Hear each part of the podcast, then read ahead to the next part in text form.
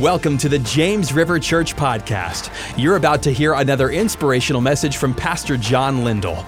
It's our prayer that this message is an encouragement and blessing to your life. This morning, if you have your Bibles, I invite you to turn with me to Joshua chapter 6 as we continue our series on new normal with a message entitled Praise Paves the Way. Praise paves the way. But we're in this series where God is speaking to us about things that'll make a big difference in our life, that will help us conquer new territory, that will help us to experience new blessing. Because God has new things that He wants to do. He wants to take us to a place of blessing where we've never been before, not just as a church, but in everybody's life individually. God wants to do things you've never seen before. And if we're going to experience that, one of the great keys to living in an overflow of God's blessing in our life and seeing impossible things happen and seeing things happen we have never seen before, one of the great keys is praise. Praise paves the way. Let's look at it. Joshua chapter 6, verse 2. The Lord said to Joshua, See, I've given Jericho into your hand with its king and mighty men of valor. So here is what God sees. The city, in verse 1 says it's still shut up. Nobody's going out, nobody's coming in. God declares before the miracle the victory. But that doesn't mean just because God has declared a victory that they don't have a, a part to play says in Hebrews chapter 11, by faith, the people walked around the walls of Jericho. By faith. It required faith. Here's why. You'll, shall march around the city, all the men of war going around the city once, thus you shall do for six days. So for every day, eh, for six days, they're going to march around once. Seven priests shall bear seven trumpets of ram's horns before the ark. On the seventh day, you shall march around the city seven times, and the priests shall blow the trumpets. And when they make a long blast with the ram's horn, when you hear the sound of the trumpet, then all the people shall shout with a great shout, and the wall of the city will fall down flat, and the people shall go up, and everyone straight before him. There's going to be some things required of you and I if we're going to see God work in our life like we've never seen him work before. One of the things, and just in passing, that I want to mention to you is God's ways are not our ways. God does things totally different. It doesn't mean He's illogical, but His ways are so far above our ways. God sees things differently, and God's going to ask you and I to do things in our life that require a step of faith. I mean, imagine it the armed men going around the city of Jericho one time going back to the camp, feeling like, what did I accomplish? I didn't see anything happen. Did you see anything happen? I mean, the walls, nothing was happening. You see, there's times God asks us to do things by faith, and we don't see anything change physically, but that doesn't mean that things aren't happening spiritually. We walk by faith and not by sight. 2 Corinthians 5 7. Faith sees the invisible. Faith understands that there's things happening you and I can't see. They're walking around, they're not seeing anything, but they're doing it by faith. Sometimes we want an instant answer. We want it to happen almost every time we do. And some people quit, and some people get discouraged, and some people conclude it doesn't work and God's not going to do it when none of that is true. God has called us to walk by faith,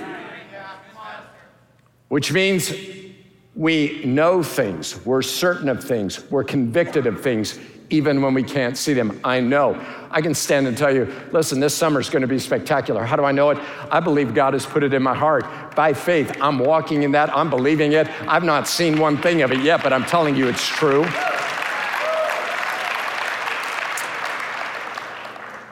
So there's not only the issue of faith, but there's the issue of shouting and vocalizing. So there's more than one thing. So Joshua the son of Nun called the priests and said to them, Take up the ark of the covenant and let seven priests bear seven trumpets of ram's horns before the ark of the Lord. And he said to the people, Go forward, march around the city, and let the armed men pass before the ark of the Lord.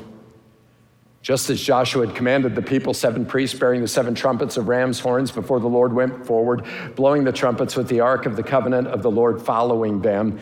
The armed men were walking before the priests who were blowing the trumpets, and the rear guard was walking after the ark while the trumpets blew continually. But Joshua commanded to the people, You shall not shout or make your voice heard, neither shall any word go out of your mouth until the day I tell you to shout.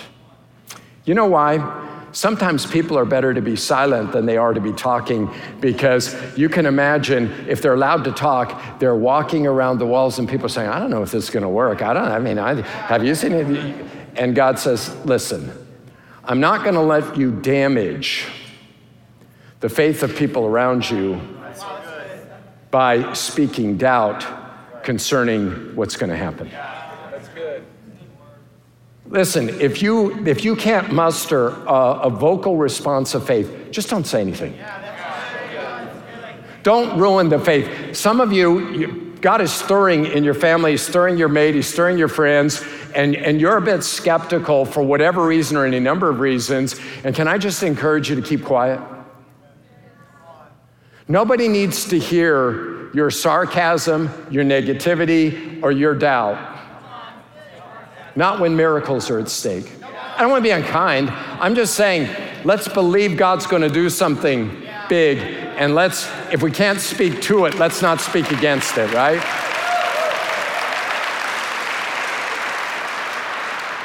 You should not shout or make your voice heard, neither shall any word go out of your mouth until the day I tell you to shout. Then you shall shout. So he caused the ark of the Lord to circle the city, going about at once, and they came into the camp and spent the night in the camp. And the second day they marched around the city once and returned to the camp, so they did for six days. And on the seventh day, they rose early at dawn of day and marched around the city in the same manner seven times. It was only on that day that they marched around the city seven times. And at the seventh time, when the priests had blown the trumpets, Joshua said to the people, Shout! For the Lord has given you the city. And then in verse 20, so the people shouted, and the trumpets were blown as soon as the people heard the sound of the trumpet, the people shouted a great shout, and the wall fell down flat so that the people went up into the city, every man straight before him, and they captured the city. Now, that's a very, very unusual story, a very, very interesting story. Certainly would make no physical sense. Certainly, you would never imagine that somebody could take a city that way. The story itself is very straight up. What's important to me is that we gain the principle from it. One of the ways that we study scripture and we find out what a passage is talking about is we look for words that are repeated within that passage. And when you see a word that's repeated once, twice, maybe three times, you know that that's what that passage is about. In Joshua chapter 6, though, the word shout or shouted is repeated nine times. So this is a passage on shouting. More specifically, it's on the shout of praise. In Joshua chapter 6, the word in the Hebrew for shout is the word ruah. Ruah can be defined this way. This is what the, the Strong's Concordance says to split the ears with sound. Shout for joy or alarm. So, this is a word of praise. This is a word of celebration. This is a word of lifting our voice to the Lord. And that word is used nine different times in the Psalms, and every single time it is a shout of joy. I want to ask you a question. Has there ever been a time when you faced a Jericho? Has there ever been a time when you faced uh, a situation and you needed God to do a miracle and you lifted your voice in a shout of praise, not after it happened, but before it happened, because you said, I believe God has given me this spiritual weapon to bring about a victory, and you shouted to the Lord? Has that happened? I know I'm making many of you nervous right now. Some of you, you're looking at your spouse, you're looking at your friends, you're like, you told me this place was a good church. Listen, wherever you see God moving around the world, wherever there's a move of God, there will be the sound of vocalized praise of people lifting up their voice to the Lord. Always, that's true. A dead church tells people, shh, you're in church. The enemy loves to silence praise because the enemy understands that where there is no celebration of praise, there is a diminishing of spiritual victory and power. He loves it. But we have to be careful that we're not more committed to our tradition or our upbringing, or especially, let me say this, our comfort zone. When we don't find ourselves more committed to our comfort zone than we do the convictions and the principles and the teaching of Scripture. Honestly, if God says it in the Word, it's true. And if God's about it, we should be about it. If He's not about it, we don't want any part of it, right? But when you read through the Scripture, what you find is the shout of praise is all over Scripture. And if the shout of praise is all over Scripture, then it should be in our life. It should be in the church. I pray we're never a quiet church. I pray we're never, uh, you, you will know, hey, are there people say, be still and know that I am God. There is a time and a place, and there, I'm not discounting times of, of rever- reverential silence where people are, where there's just a wave of the Spirit that silences. Hey, that can happen. But that's the exception in the Psalms, not the rule. The rule is people get excited about God. People, you know, hallelujah, praise the Lord. Hallel is like it's like the wide receiver in the end zone doing the touchdown dance as the people are going crazy. That's what Hallel means. That's what praise means. It's an exuberant, it's a, it's a celebration. It's the whole heart, the whole mind, the whole soul. Celebrating not your favorite team, but celebrating your only God, the one true, faithful, powerful, majestic, awesome one who's worthy of all praise.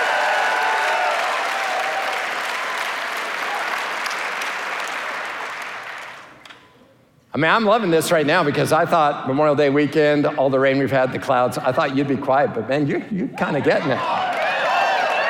Some of you know where this is headed. Because I believe in practicing scripture. Okay? So I'm going to warm you up here, okay? I'm not going to warm you up with my oratory. That won't work. We got to warm you up with the Word of God. Let me give you just a few of the nine. Won't do all nine. Here they are. Clap your hands, all you nations.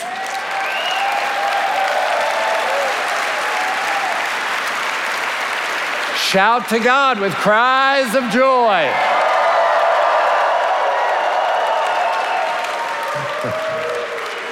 Shout with joy to God, all the earth.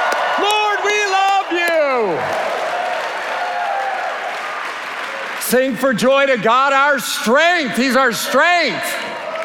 Shout aloud to the God of Jacob. And the Lord had to put that in there because, you know, some of you would, would shout, go back if you could just to the verse. He had to put this aloud because some of you would say, well, I'm not shouting on the outside, but I am on the inside. God was thinking of you when he wrote that. That's you right there. Okay, next verse. Come, let us sing for joy to the Lord. Let us shout aloud to the rock of our salvation. Shout for joy to the Lord, all the earth. Burst into jubilant song with music. Shout for joy before the Lord the King. Psalm 100 Shout for joy to the Lord, all the earth. Worship the Lord with gladness. You could do it grumpy, it's just not very fun. Come before Him with joyful songs.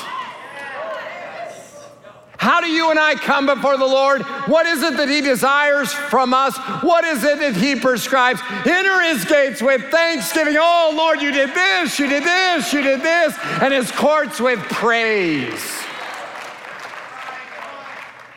For the Lord is good, and His love endures forever. When we're shouting to the Lord, you say, What do I shout? I just don't know what I would shout. I'm going to help you here. I should have had cue cards made because, but I'm assuming you can write it down. A good shout is hallelujah, it means praise the Lord. Or just say it in your native tongue praise the Lord. Or you shout to God and you give him praise. You say, Oh God, you are great. You are greatly to be praised. There's no one like you. So that's what we're talking about, okay? Loud. Loud. So that the person in front of you, and this is really great with the concrete floors, uh, the person in front of you, they're, they're, they're like, whoa. Okay. Now y'all warmed up. You've had a little practice. You got the scriptural underpinning. You know what the Bible says. So now it's all a matter of being obedient to the Bible. That's all. That's all it's a matter of. Is just saying, "Wow, that is in the Bible. That's everywhere." I'll tell you what. I don't want. You know, I'm not satisfied with Arrowhead being the loudest stadium in the world. I mean, I'm not satisfied with that. What I'm satisfied with is James River being the loudest church in the world, right? Come on, let's stand. Everybody up. Come on, I want you to shout, Lord, we praise you. Hallelujah. Lord, there's no one like you. Oh, God, we give you praise. You are great. You are greatly to be praised. Oh, God, we exalt your name. There is no one like you. Praise your name. One more time, shout to the Lord. Oh, Lord, we praise you. Praise God. Oh, you may be seated if you can. And if you're watching online, your neighbors are wondering what in the world is going on at their house or in their apartment. I'd love it if you were doing it in Starbucks as you were watching this. And if you were, please, please let us know. We will share your testimony. You say this some of you are facing a Jericho in your situation, and Jerichos come in all sizes and shapes. Could be physical, could be financial, could be relational, could be emotional, could be whatever. But I believe God brought you here, has you watching online, has you at Joplin, has you at the North Campus, the West Campus, wherever that you're at, and you're hearing this message, or in the weeks to come as it goes out on the podcast, that God is speaking directly to your heart and He's giving you something that you need to understand about the victory He wants to bring into your life. That it's not going to be enough just to believe. The people believed by faith, they walked around the walls of Jericho, but there came a moment where they had to apply a whole heart shout to the Lord, where they were crying out to God. And in that moment, the power of God pushed down the walls. Yes, they had faith, but it was when they shouted that the walls came tumbling down. You can have faith, you can believe, you can say if God wants to, He'll do it, which I hate when people say that. That's not true. God wants to do a lot of things never happen because people don't mix faith with obedience to see through what God has called them to do. Faith, people are not persevering in believing God to bring them to a place of victory. Don't give up, don't quit. Believe God's going to do it. He is faithful, He is true, He delights to show Himself powerful. And as you lift up the shout of praise in faith, He's going to do it. So let me just quickly give you three principles why praise paves the way. Number one, praise is a spiritual weapon. So this is how this works, why this works. Psalm 149 tells us, May the praise of God be in their mouths and a double edged sword in their hand. The Bible says this the Word of God is sharper, Hebrews chapter 4, than any two edged sword. As you and I are speaking the Word of God, there is spiritual battles that are happening. There are things that are going as we're declaring with our whole heart, our whole being, the praise of God. Powerful things are happening. Praise is a weapon. Because as we all understand, life's not just a physical fight. Ephesians chapter 6 tells us our struggle's not against flesh and blood, but against the rulers, against the authorities, against the powers of the dark world. There's a demonic world that's very real. There's a battle that is happening. There, you, they need to be defeated, and you won't defeat them with physical weapons. Take spiritual weapons. If we're going to fight a spiritual battle, we've got to have spiritual weapons. Listen, it's not just your neighbor, it's not just your boss, it's not just it's not just that you have a virus, it's not just this or that. It's that there's a battle that's happening. And we need spiritual weapons to fight that. I don't want what just I can do.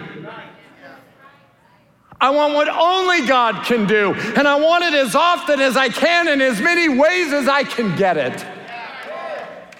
2 Corinthians 10 and verse 3 says, For though we live in the world, we do not wage war as the world does. It's not just who you know. It's not how much money's in your bank account. It's not all of those things. It's not how smart you are. It's not how hard you can work. All those things may have their place under the hand of God and His blessing. But watch this the weapons we fight with are not weapons of the world. On the contrary, they have divine power to demolish strongholds. Paul pictures part of the spiritual warfare as demolishing demonic strongholds or fortresses in our life. In the Hundred Years' War, England invaded France and they set up in northern France a series of fortresses and strongholds. Those strongholds were, were so well built, so well fortified, that it took the French a hundred years to drive the English out of northern France. It gave them permanency. Imagine a century. Here's what the devil wants to do he watches, he studies, he observes. And his plan for dominating people and ultimately defeating people is he wants to build strongholds. And where do strongholds start? They start in the heart, they start in the mind, they start internally, in the invisible realm. He watches you, he baits you, he tempts you. You have to be careful where you let your mind go. You have to be careful what you set your affections on. Because whatever you desire, if you desire it, what happens is that desire, Jesus said in the parable of the seed and the soil, he said that desire can choke when you have a desire for other things, it can choke out spiritual life. Let me tell you how that works. Anything you and I desire, we empower in our life. You're allowing it to have a place in your mind, in your heart, in your life, and it begins to govern and it begins to rule and it begins to direct. Here's the way the enemy uses it he plants a thought by what we see, by what we hear, by what we feel. He bombards our mind with that thought, or he takes a suspicion, he takes a fear, he takes a reasoning, he takes a feeling, he takes a desire. He knows what you like, what you don't like, he knows what attracts you and what doesn't attract you. He knows your insecurities, your weaknesses, and your fears. And slowly over time, he begins to build up a stronghold, brick by brick by brick, until he's governing a part of your life. What was Jericho? It's a stronghold. What was Jericho? It was a fortress. What brought down Jericho? It was the shout of praise to God mixed with the faith of people to obey God that brought about a victory. Praise is a weapon that will destroy the strongholds and fortresses in your life. Some of you, and you say, Well, how do I know if it's a stronghold?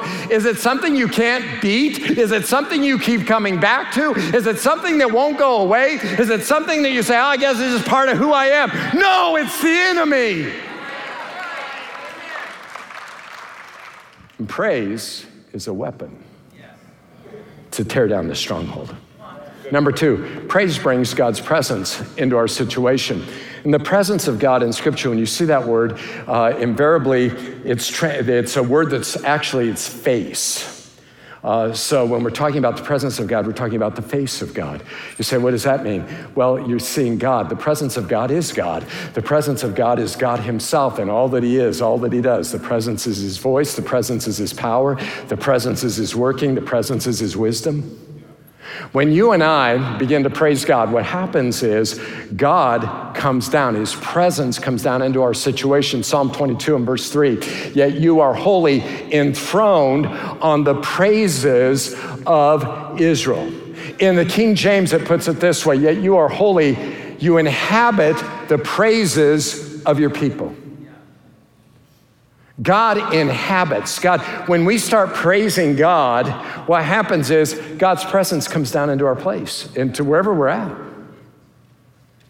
You want the, the presence of the Lord in, in wherever you're at? Begin to praise God. Begin to pray, have praise music playing. Don't just let the other people be praising God for you. Don't let them do it for you. Don't let Randall and the team, his greatest job as they do, don't let them do it for you. Don't let Dylan, don't, don't, don't let whoever the worship team is do it for you. You praise God. They're not performers, they're designed to lead us into the presence of God. And as, as we begin to praise God, God inhabits, God sits enthroned on the praise of his people. And, and I want you to think about this. On the other hand, let's say that you come in and, and you're, you're negative. I don't know why we got to do this. I don't like that song. Why is it, why is it so hot? Why, do I have, why do I have to stand on, why do I have to stand on concrete? Why didn't I get a seat in a, uh, up in the stadium? And why, you know, all the things people can do. Who do you think sits enthroned on those comments and complaints? We have to think about this. Listen, if there's a problem, we want to fix it. We want to help you with it. Some things are what they are. We aren't getting seats for a while, okay? So we're in the process of redoing this when it's done. It's going to be wonderful to last us for another few decades of seeing people get saved, all that stuff.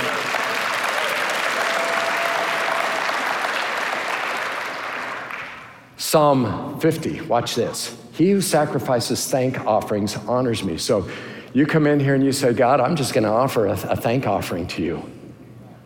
God, thank you for what you've done. Thank you for the way you've helped me this week. Thank you that this morning I woke up and that I'm in your presence right now. I just thank you for that. You're honoring God when you do that. And He prepares the way so that I might show him the salvation of God. You start praising God, you're preparing the way, you're, you're getting things ready, you're setting the table for God to show you his deliverance, for God to show you his power, for God to show you his work, for God to. This is why I would tell you listen, you never get enough church. You never, you never want to be in a situation where you say, oh, we went last week, you don't need to go this week. Listen, you want to go every single week because every single week you want what only happens when the saints of God gather together, either in person or online, because you want to sense the power, you want to sense the presence. You want to prepare the way for the week. Literally, as the song services, you know what? If you, and, and I'm not, I brought it up a few times, so, you know, I'm not after anybody. I'm not upset about anything. I thought you did really good. You came great today. But let me just say this Sometimes people have the idea, well, you know what, if we as long as we get in there by the announcement time or the last song. Listen, you can get in here at the start. And the reason why you want to get in here at the start is you want to prepare the way for what God's going to do in this service, in the lives of people, and in your own life. And you know what? The more time you spend preparing the way, guess what? The greater the deliverance you're going to see. That's just true. The more time you give, that you spend in the presence of God, the more of God you're going to see in your life. Well, Psalm 34. Now, this, this, there's a superscription above it in a lot of Bibles of David. So David wrote this when he pretended to be insane before Abimelech, who drove him away and he left. So that's a story in 1 Samuel. And David goes, he's running from Saul, who's trying to kill him, and he goes to the Philistines, who are the mortal enemies of Israel. It's the dumbest thing in the whole world that he would do it. I mean, he's, for crying out loud, he's killed Goliath.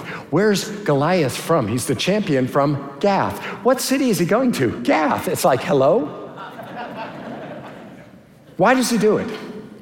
Right before this, this, or right as he gets ready to go, it says he thought to himself, someday Saul will surely kill me. You have to be very careful what you tell yourself about your situation. Because if you tell you things, if you tell yourself things that are not consistent with the promises of God over your life or the prophecies God has given you about your life, because God had given him prophecy, someday you're going to be the king of Israel. When you start putting more confidence in what you think and what you feel than in the Word of God, you will make terrible decisions. Here's David, he gets in Gath, and all of a sudden they're like, this is the dude who killed Goliath. And David's like, oh, snap. Bad decision. So, what does he do? He starts letting spit dribble down his beard and starts scribbling on the gates like a madman. And the king's like, listen, I got enough madmen around here. I don't need one more. Get him out of here. And he gets away.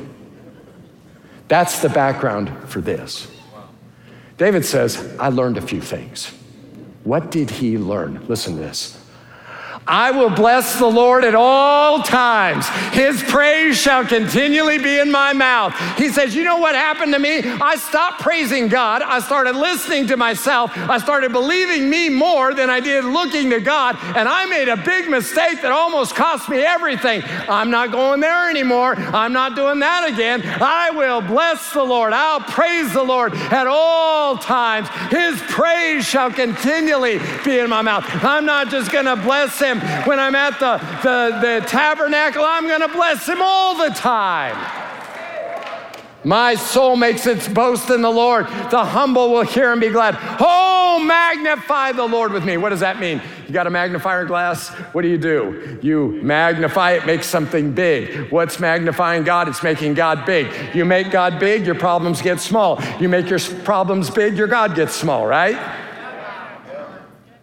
He says, I'm not going to make my problems bigger than God. I'm going to make God bigger than every single problem I can face. Oh, magnify the Lord. How do you magnify the Lord? You start looking to Him and you start exalting Him, right? What happens is the more I praise God, the bigger God gets. The more I shout and declare His glory, the more of His glory I see, I experience, I feel. The more of His glory is released in the circumstances, the situations of my life. When I'm praising God, things are happening in me and around me and ahead of me. He's going before me. He's getting big. He's filling up all of that space with His glory and His power. That's what He's saying. It's an amazing thing. You say, Oh, I wonder if it works. Look at it in verse 8. Oh, taste and see the Lord is good. Some of you are making the mistake. You're thinking again, Well, if I see God do this, then I'll praise Him. No, no, no. Taste and then see. Let praise come in your mouth and then see the glory of the Lord. Blessed is the man who takes refuge in him. Taste and see how good God is. He's better than you can possibly imagine. He's good and he does good. He is a good God. He wants to do good. I don't know what you've heard about God, but if you haven't heard first and foremost He's a good God, then you've heard all the wrong things about God because the gospel starts there. God so loved the world. He's a good God. He loves you. That's good. Let's shout right now for his goodness. Lord, we thank you. You're good. You are good. You do good good. Praise your name. Number three, when we praise God, we are fighting the battle spiritually so we can win the battle physically. We've alluded to this throughout, so this is not brand new to you. A lot of people will say, well, I'll, you know, if God just bring me through, then I'm, I'm going to praise him or I'm going to do this and that. No, praise him before. Praise him before. In the Battle of Jericho, did they shout the shout of praise before the walls fell or after the walls fell? They shouted it before, and because they shouted it before the walls fell, if they don't say anything, nothing is going to happen. We praise God before the victory because that's what brings the victory.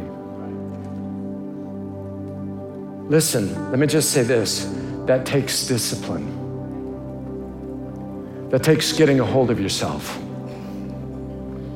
takes what we've called before soul control. Where you say, My soul, why are thou downcast within me? Hope in God. Sometimes you got to talk to yourself. I'll bless the Lord at all times, Psalm 103. His praise shall continually be in my mouth. Who's he talking to? He's talking to himself. Because sometimes you don't feel like worshiping God. Sometimes you don't feel like praising. And that's the time you more desperately than ever need to praise. And that's the time when you do it, God sees it. And God says, they're doing it. It's hard for them. They're struggling to do it, but they're doing it. And I'm going to bless them. I'm going to show them a power they've never seen and a breakthrough like they've never experienced.